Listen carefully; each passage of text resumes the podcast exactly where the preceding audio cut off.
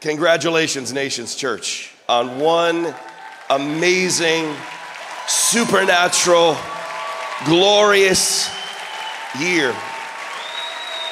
Come on, let's just give it up for Jesus this morning. Lord, we give you all the praise and all the glory. Hallelujah, hallelujah. I want to just go ahead and tell you right up front you could probably hear it in my voice. I'm a little bit under the weather. Um, I know I sound horrible. I feel fine. But I'm going to push through this morning because this is a very, very special day. And um, for those of you that might be visiting, maybe you're here for the first time or you're new to Nations, this is going to be a little bit of an unusual service because this is kind of like a family gathering here. And we are really celebrating all that God has done and it's going to be a lot of reminiscing and it might be a little bit sentimental. But how many of you know it's good sometimes to look back and to thank God for what He's done and to celebrate the victories and to stop and smell the roses and to gain courage from that to go forward for another season? Amen. We need to celebrate victories in Jesus' name. I, am looking around here and there's so many incredible um, guests and visitors, people that have come from all over the the state, the nation, even the world to be here. I want to welcome all of you that have come from out of town and thank you. Um, we have people like Nathan Morris who preached last night at the Revive Orlando gatherings. Nathan is here. Love you, Nathan. Roy Fields is here. Roy led worship at Revive Nights a couple nights ago. It's great to have you with us, Roy. Jeri Hill, the, the um, wife of the late Steve Hill, is here. Jeri, we love you so much. And, um, you know, it's always dangerous when I start acknowledging people like that because I'm bound to miss many of you. But I, let me just say to everyone who's taken the time and the effort to be here, thank you so much, we love you. You know, when you um, sit in a room like this and you hear somebody say, Nations Church is one year old today, and you look around at what is happening, and you realize that actually this is the second service the second packed service this morning. You know, this, this is impossible. This doesn't happen. You know that, right? And yet it's happening. And there's only one explanation. It's not me. I didn't do this. I promise you. Yes, God has brought an amazing team together, and our pastoral team, I think, is the best. Seriously, I'm not just saying this. We have the best pastoral team I've ever seen in any church anywhere on the planet.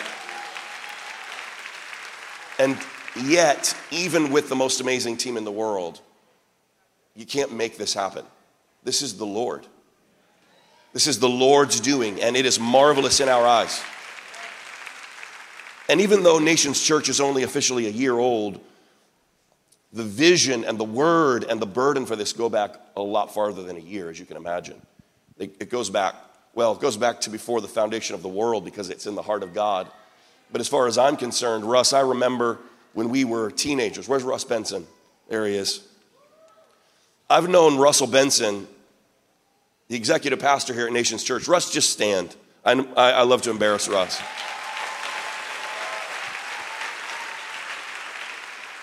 I, Russ and I have been best friends uh, since I was 14 years old. We met at a Burger King. And we were touched in revival together. I, I can remember days, Russ, I'm sure you remember this, sitting in your room praying and hearing the Lord speak about things that were coming and weeping as teenage boys about what we heard the Lord saying. And can I tell you, we saw this. The Lord showed this to us all those years ago, before any of this stuff had come to pass. I think back even, you know, to, the, to a year ago and a year and a half ago when I was having some of the preliminary meetings with different ones of you that are in this room. I remember sitting with uh, Scott Howe, who's the creative arts pastor. Where's Scott? Is he in here? There's Jackie, his wife. Just wave Jackie. So I, I, remember, there's Scott in the back of the room. I remember meeting with Scott, I think it was at a Longhorn Steakhouse. And Scott had a, a, a wonderful ministry at the time that he'd been building with Jackie for years. And I shared the vision for Nations Church, and they both jumped in with both hands and both feet and, and said, Yes, we want to help build this thing. I remember talking to Levi Stewart, who is, at the time, he was working for Christ for All Nations. And um, on an unrelated project for a couple of years, Levi had been working on a, um, some research looking at the best discipleship models in the world. And we had no, at, at that time, Nations Church wasn't even in the, the works, but we were studying discipleship models. And then when the Lord put the vision for the church into our hearts, I called Levi. I said, I don't know anybody in the world that knows more about discipleship than you. I need you to come be the discipleship pastor.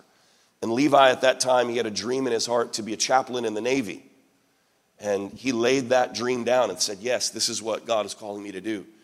And, you know, I could go down the list. Travis Hunter was probably the first person to mention to me the idea of a church plant. At that time, it, I, wasn't welcomed. I'm like, I, I don't think I said it to him, but I thought, shut up, you're crazy. I got too much to do already. I don't need another project. But then when, when I felt like the Lord spoke, he was one of the first people. I said, Travis, guess what? You were right. And we're going to see God do amazing things. And I, I just, you know, I'm so thankful for each and every one of you. Every one of those of you that are on the pastoral staff. You have worked so hard. Those of you that are members of this church, you have no idea how hard this team works. They work day and night. They, they work a lot of hours they don't get paid for. They, they do a lot of things they don't get recognized for. Again, I've been out of commission for most of this first year. I'm not the one that did this. There is an incredible, incredible team. And then there's all of the volunteers, we call you the dream team, that have been working around the clock, talented, dedicated, loyal, committed. In fact, if you're on the dream team, if you're if you're one of the volunteers that's worked at some point over the last year, I want all of you to stand so we can recognize you. Come on, will you put your hands together for these amazing men and women? We honor you. We love you. We appreciate you.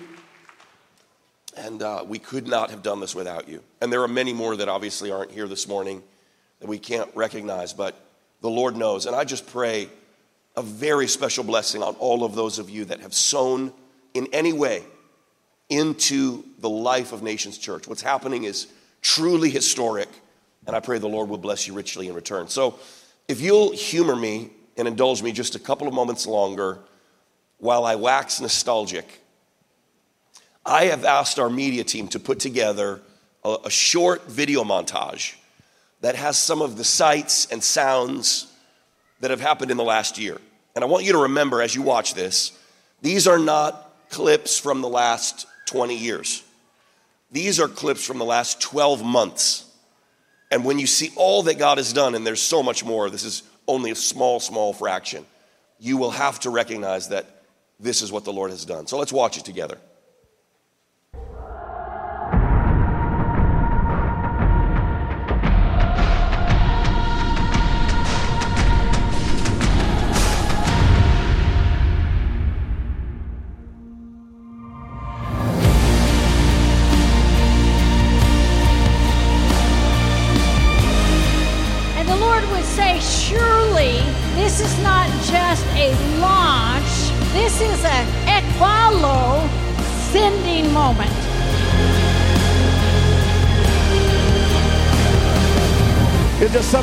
Say, God, I want, I want to go deeper. I want to go higher.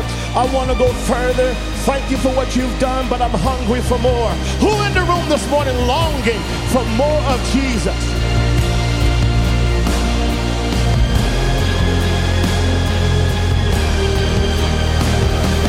See, his lesson is learn of me. His secret is come to me. His wisdom is himself. His way is himself. His truth is himself. God's final statement is Jesus Christ. I don't know what you're going through. I don't know what you're facing, but I want to remind you we serve the living God. We serve the living God, and He has come to save. He's come to heal. He's come to deliver. Hallelujah. Multitudes of evangelists coming, being drawn, that there was a clarion call from heaven by the Holy Spirit that they would come to this region in order that God could set them ablaze and take them to the nations of the world.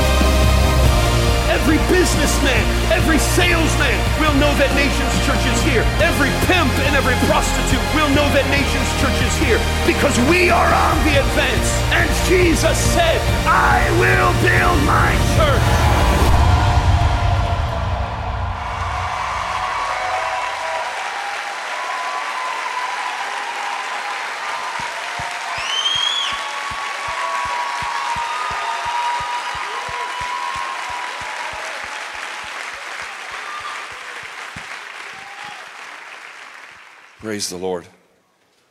How can your heart be filled with anything but gratitude when you see that? How many donuts are eaten? Incredible.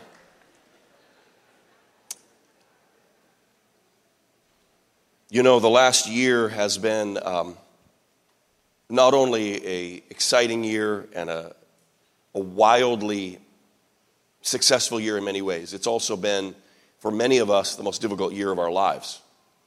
Isn't it interesting how that happens? Often the highest highs and the lowest lows come together in life. And it seems like life is a continually repeating cycle of mountaintop experiences and then immediately followed by valleys, highs immediately followed by lows, victories that are immediately followed by new challenges and new battles to fight. And that, that's part of life. You see it in the life of Jesus, even. Remember Jesus in the waters of the Jordan. He hears the Father speaking, saying, This is my Son, in whom I'm well pleased. The heavens open.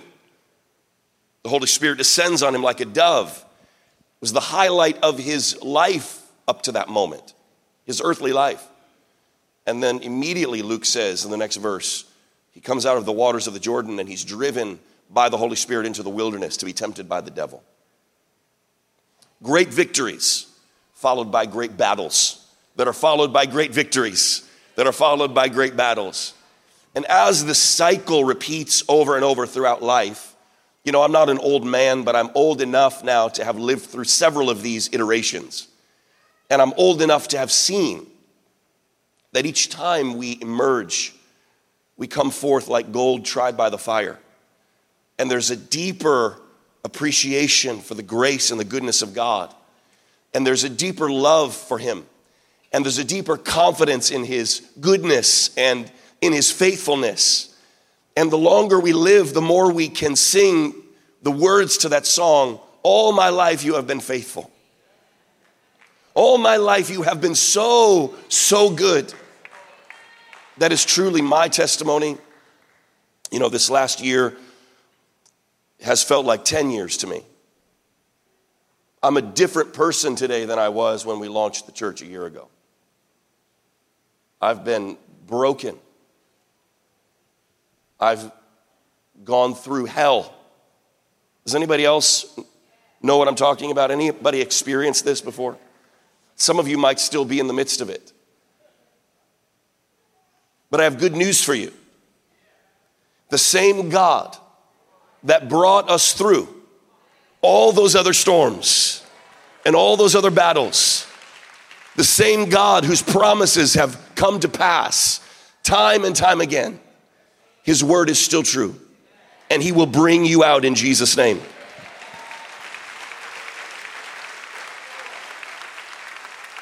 And that's what I want to talk about tonight, this morning. Is that okay? If you have your Bibles, turn with me to the book of second, uh, 1 Samuel, sorry, chapter 7. 1 Samuel chapter 7. We're going to read about 10 verses here, but before we do that, I want to give you a little context. And I won't take long. Actually, I, I feel like I could take all of my time today just talking about the context to this passage because it's so rich, as all of these Bible stories are. We're reading here about a story in which the nation of Israel at the time has fallen into one of its cycles of depravity, idolatry. They are worshiping Baal, they are worshiping Ashtoreth, they are going to the high places and the groves, and it's a nation rife with idolatry and corruption. In fact, the corruption was so exhaustive that it had gone to the very highest and lowest places. Even the priesthood itself had become corrupt. The Bible tells us there was a, a, high priest leading the nation by the name of Eli.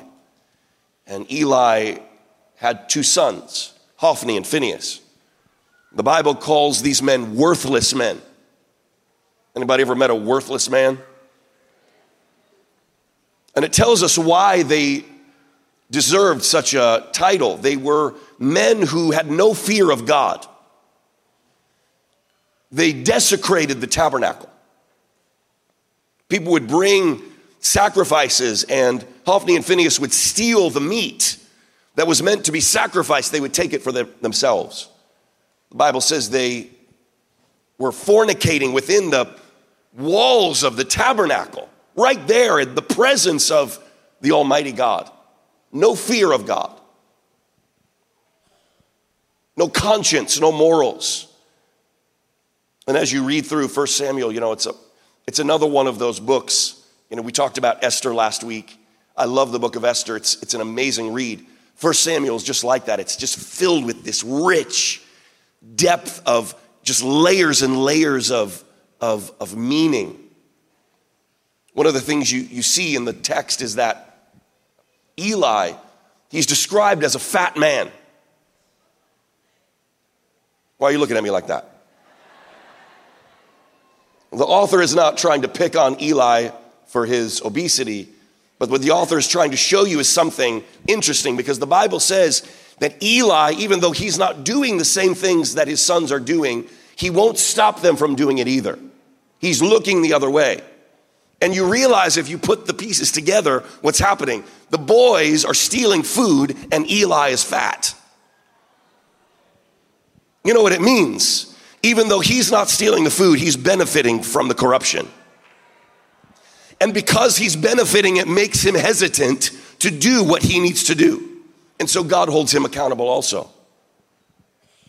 You see other things, for example, it says that Eli was having problems with his eyes, his vision was bad. And then a few verses later, it says, that there was no widespread vision in the land, and that the word of the Lord was exceedingly rare in Israel. In other words, that condition of the leader, of the leadership, had filtered down to the common people, to the ordinary people. There was a famine of the presence of God, a famine of the word of the Lord. The nation was in darkness. David said, if, if you are silent unto me. I am like those that go down into the pit. Without his voice, without his light, there is no light. So, here in the midst of this very dark season, through a strange series of events, a new character is introduced to the story. It's a little boy. Do you know his name? Samuel. Samuel is such an interesting character because we know that later on God uses him in mighty ways as a grown up. But as a little boy, his mother gives him to Eli. He becomes property of the tabernacle. And he's growing up in this corrupt environment. His brothers are Hophni and Phinehas. His father is Eli. And yet, in the midst of that corruption, he manages to maintain a sweetness about him and a tenderness and a purity. He's not corrupted by the environment in which he lives. It's an amazing story. And even though there is no widespread vision and the word of the Lord is rare, the Lord speaks to Samuel and he hears the Lord. And the scripture, as it's describing the, the horrible, dark events in Israel, several times the author is careful to tell us this Samuel was growing. We talked last time about Esther. Remember, anytime the enemy is moving, anytime Satan is working, God has already put his solution in place. You might not see it yet, it might still be in its infancy, it might be developing and growing, but God is at work. Samuel is growing there in the, the tabernacle. Things went from bad to worse. The Philistines, they increased their attacks on Israel. Finally, they managed to steal the Ark of the Covenant. Hophni and Phinehas got killed by the Philistines. Eli, when he hears the news, he falls off his chair and breaks his neck. For, for the next 20 years, Israel is in a season of spiritual famine. And then it's time for this man that God has called, named Samuel, to emerge and arrive on the scene. It's been a long season of development, but finally the day comes for him to be revealed. I want you to know some of you have been in a long season behind the scenes of being developed by the Lord for a purpose. This church, you know, I told you, it looks like an overnight success, but it was many, many years of the word of the Lord growing in many different ways. And then suddenly you see it manifest. And it's amazing. It looks to the world like an overnight success, but you know the truth. There's been a gestation period. And so, Samuel now, we're going to read here, 1 Samuel chapter 7. We'll begin reading in verse 3. So Samuel said to all the Israelites, If you are returning to the Lord with all of your heart, then rid yourselves of the foreign gods and the Ashtoreths, and commit yourself to the Lord and serve him only and he will deliver you out of the hand of the Philistines. See, this is the eternal prophetic cry. A lot of times we hear preaching that says, You can do it, everything's gonna be okay. Don't worry about all of the struggles. God's gonna help you. The best is yet to come. Sometimes we need to be encouraged, but the reality is this that the word of the prophet is not just that things are gonna get better. It's repent. Turn back to the Lord with all of your heart, and He will help you. If my people who are called by my name will humble themselves and pray, turn from their wicked ways and seek my face, I'll hear from heaven. I'll forgive their sins. I'll heal their land. And so the Bible says that in response to this preaching, the people put away their Baals and their Ashtoreths and served the Lord only. But listen, whenever you begin to turn to the Lord, you are poking a hornet's nest. Whenever you begin to obey the word of the Lord, there's someone who's not going to be happy about it, and that's the enemy. And don't declare war and expect peace. This is what happened.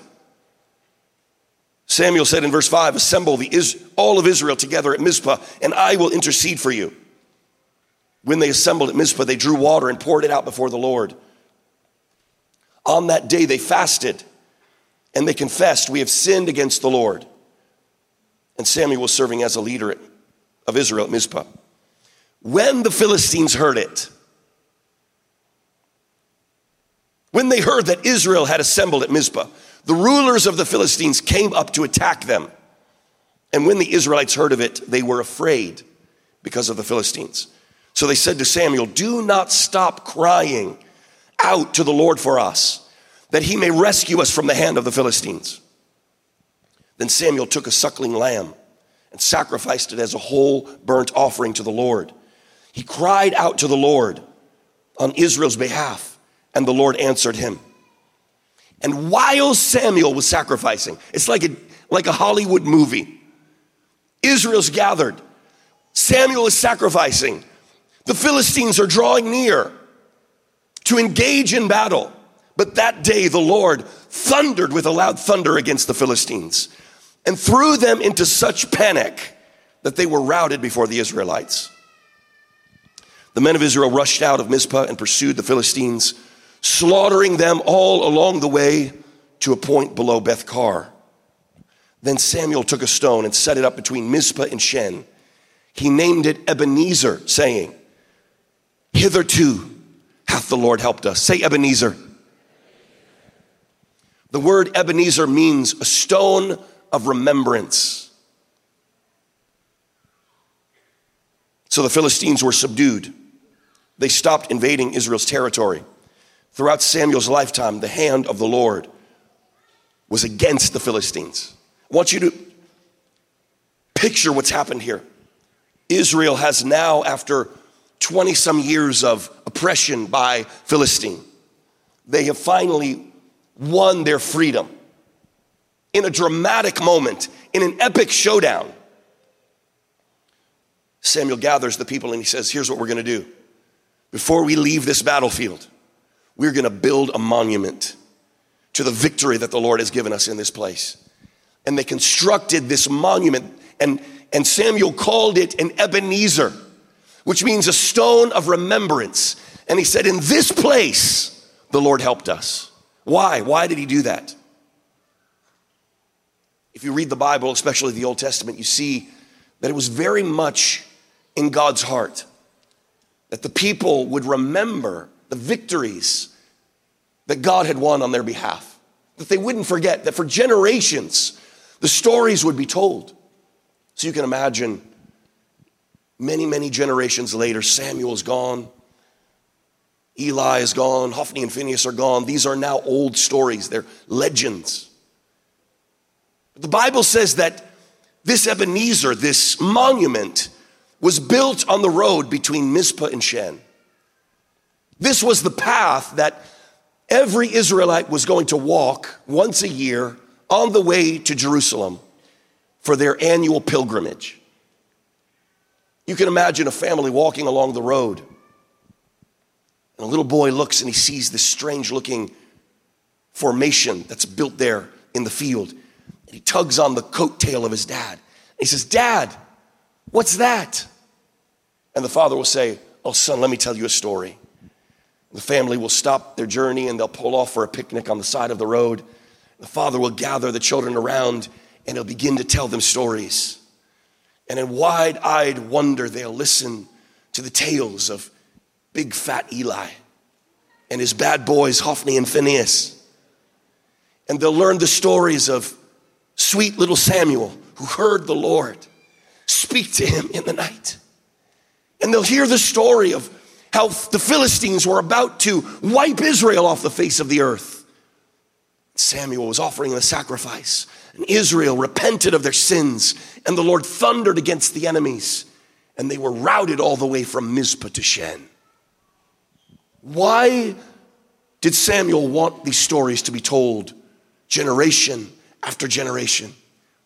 It's because he knew that one day in the future, Israel would find herself once again under the boot of her enemies. He knew that one day Israel would be oppressed again, surrounded by enemies again, entrenched in sinfulness and idolatry again.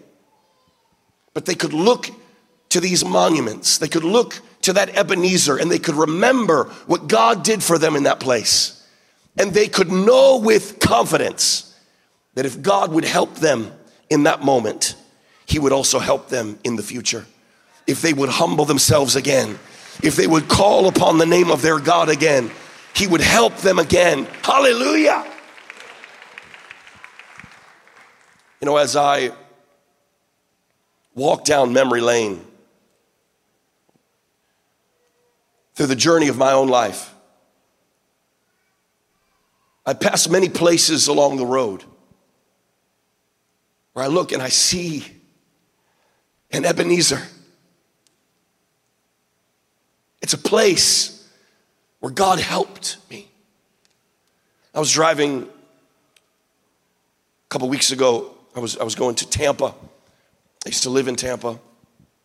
Our first church we planted many years ago was in Tampa.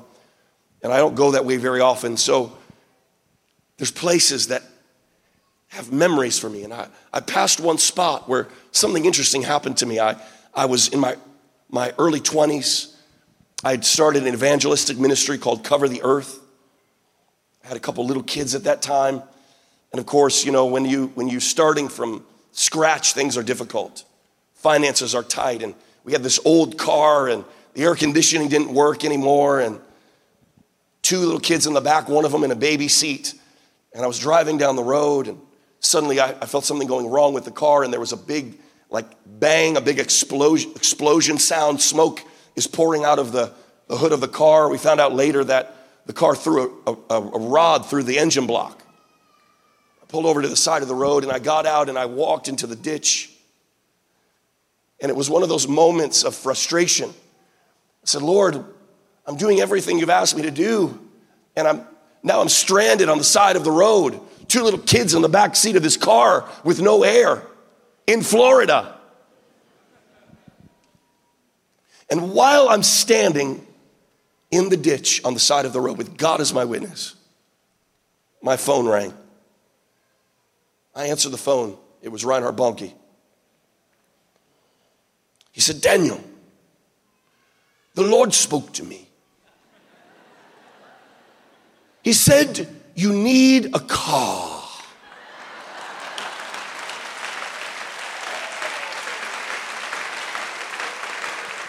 He said, I'm sending money to your account right now. Go and buy a new car.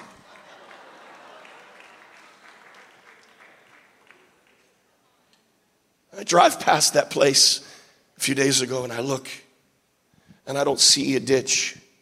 I don't see just a shoulder on the side of the road. I see an Ebenezer. I see a place where God helped me.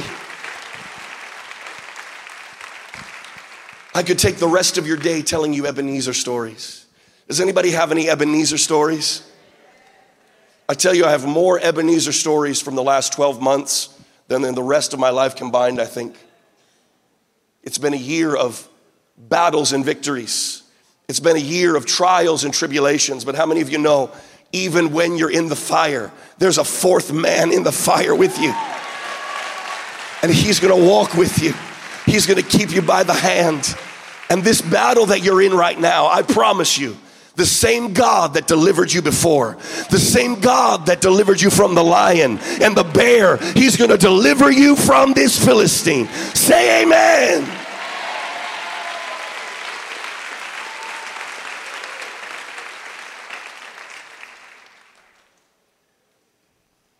Remember the purpose of the Ebenezer. It's not just to look back and reminisce and think about the good old days, it's to know that you can be sure that the God who has saved you thus far, hitherto hath the Lord helped us. That's an old English way of saying, up to this point, up until now, God has helped us. Why is that important? Because if He helps us so far, He's gonna help us in the future. If He helped us last year, He's gonna help us next year and the year after that and it's going to go from glory to glory. The path of the righteous is like the noonday sun, it grows brighter and brighter to the perfect day. You may not see it right now, but I promise that he who began a good work in you will be faithful to complete it. Eddie, worship team, come back. And so, as we stand here this morning in this room, in Olympia High School, if you're watching this video 50 years from now. This is a high school auditorium. It's too small. There's people sitting on the back walls, there's people out in the foyer that don't have seats. And after going through a year of hell on earth, we can say with confidence, the Lord is with us. Hitherto hath the Lord helped us.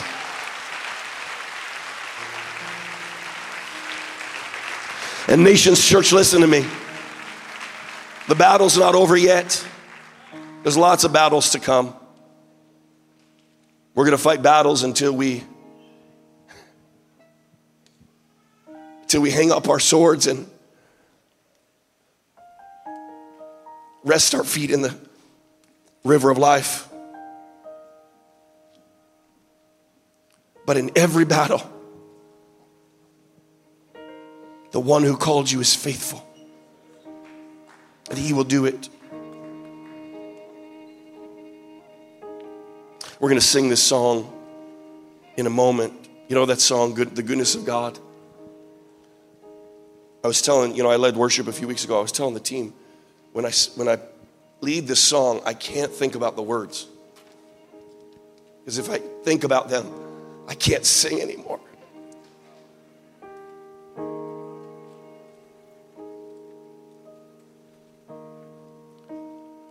But you know, we are an evangelistic community.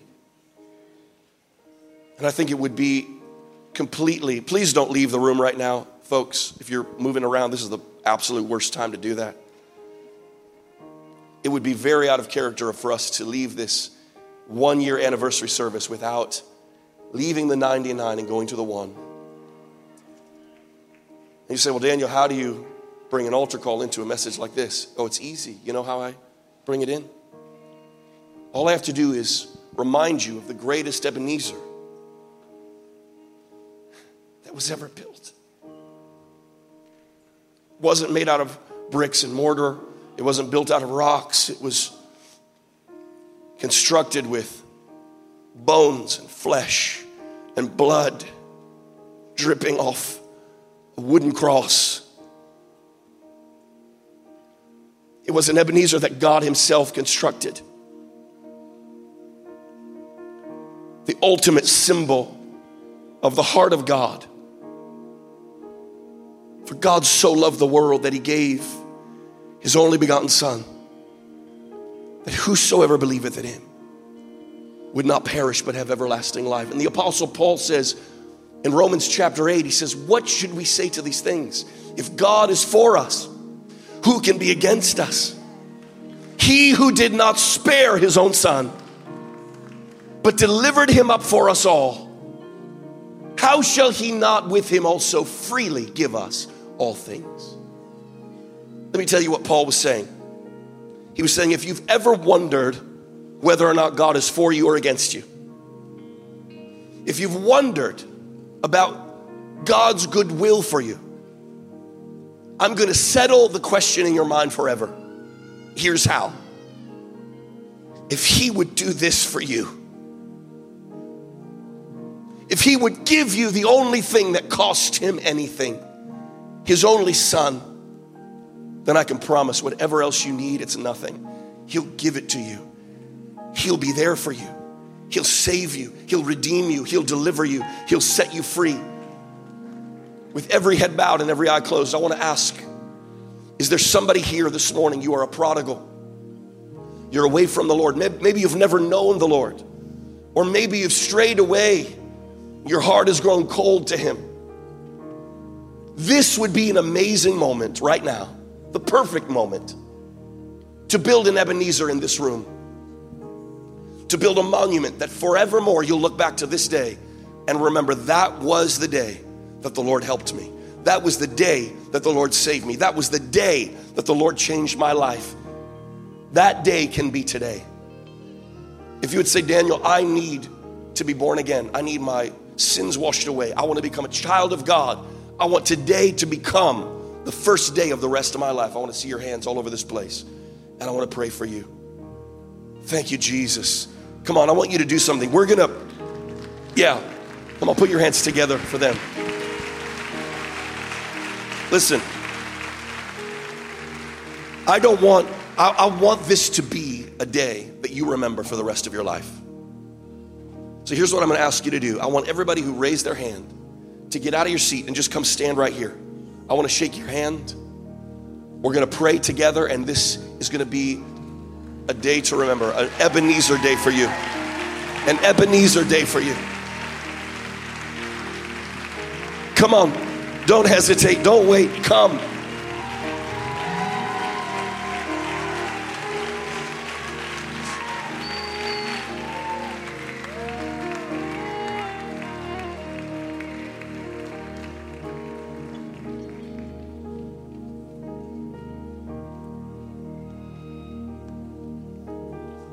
Not too late. You can still come.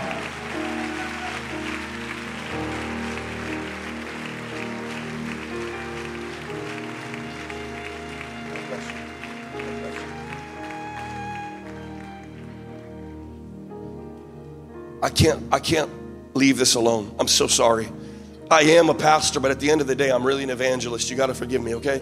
So here's what I need you to do. I'm recruiting all of you today. You're going to be my fellow evangelists. When I tell you, not not now, when I tell you, everybody is going to turn to the one on their right and their left, and you're going to ask a simple question. You're going to say, "Do you need to be down there?"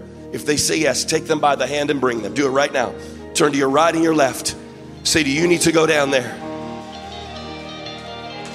If they say yes, just take them by the hand, put your arm around their shoulder. Come on, put your hands together for these ones that are coming.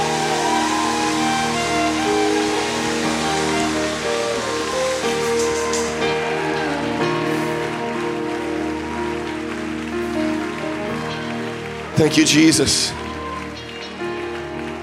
We're going to pray together in a minute, but I, I just want to like bask in this moment, even before we pray. And I just want to thank the Lord for his faithfulness. Can we do that? Can we sing? All my life you have been faithful. Come on, just tell him. All my life. All my life have been so, so good. With every breath that I am able, I will sing of the goodness of God. Every every voice, sing it out to the Lord. All my life you have been faithful. All my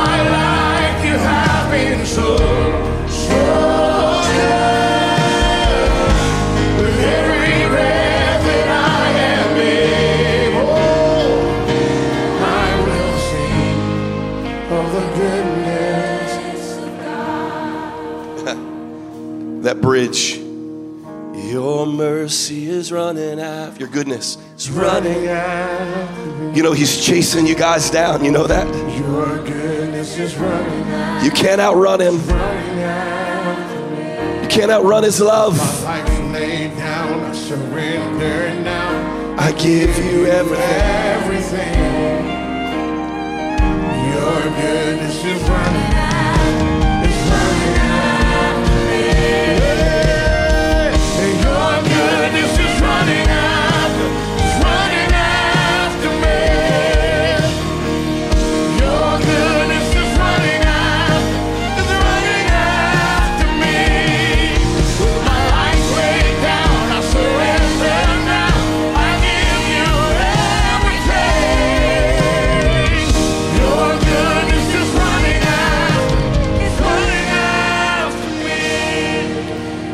everybody, lift your hands. We're all going to pray this prayer together in support of the ones right here in the front praying for the first time. Are you ready? Say, Jesus, thank you for running after me. Thank you for loving me when I didn't even love myself. Thank you for your grace. Thank you for your mercy. Jesus Christ, Son of David, have mercy on me. Forgive my sins. Save me now. I surrender my heart. I surrender my life. Everything that I am, everything I ever hope to be. I give it to you, Lord Jesus. Take this little life, use it for your glory. Transform me to be like you. As of today, I belong to Jesus, and Jesus belongs to me. I believe it, I receive it, and I confess it. In Jesus' name. And everybody said, Amen. Come on, altar workers, come on out here. Those of you that have come forward, please do not leave before one of our team members has been able to come to you and pray with you and give you this book. It's called Now That You're Saved. It's going to help you to take the next step in your walk with Jesus. And we want to get to know you. You're part of the family, okay? This is not the end of the journey, this is day one. The rest of your life is yet to come. The best days, I promise. Now, I think it would just be appropriate here as we close out this one year celebration of Nations Church. Can we just worship the Lord for His goodness and His faithfulness to us as a church family, but also to us as individuals? Come on, let's just worship Him. Lift your hands. Come on, just thank Him, love Him, worship Him.